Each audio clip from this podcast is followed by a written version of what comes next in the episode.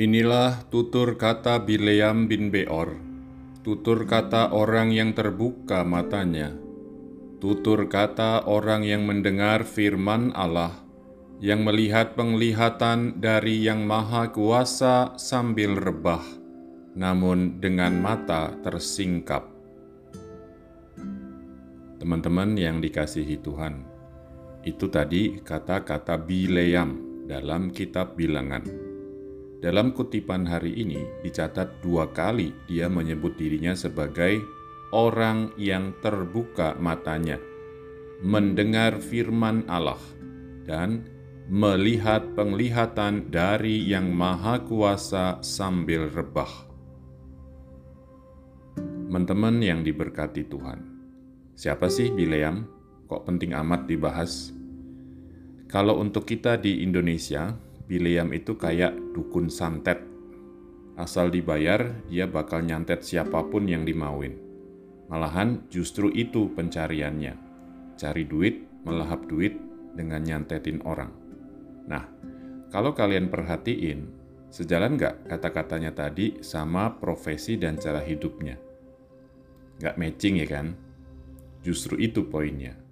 Allah bisa dalam tanda kutip merebahkan Bileam, mengalahkannya, dan memakainya untuk rencana baiknya.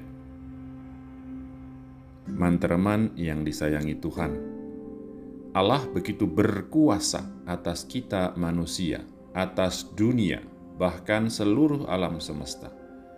Dia bisa melakukan apa aja menurut kehendaknya. Tukang santet nggak ada apa-apanya di hadapannya. Kenyataan bahwa dia nggak kelihatan dan seringkali bekerja dengan cara-cara yang kita nggak ngerti, emang bikin cukup banyak orang kesulitan dan juga nggak mau percaya sama dia. Belum lagi kepentingan dan kesenangan pribadi yang biasanya beda sama rencananya. Semuanya bikin hati orang tertutup dan nggak mau percaya sama Allah. Teman-teman kekasih Allah, mungkin begitu juga kita bisa menggambarkan cerita Injil hari ini. Imam-imam kepala dan pemuka-pemuka bangsa Yahudi meragukan, bahkan gak percaya akan kuasa Yesus. Ngelihat Yesus mengerjakan mujizat-mujizat, mereka mempertanyakan kuasa yang dipakai Yesus untuk melakukannya. Mereka gak percaya kuasa Allah sendiri ada pada Yesus.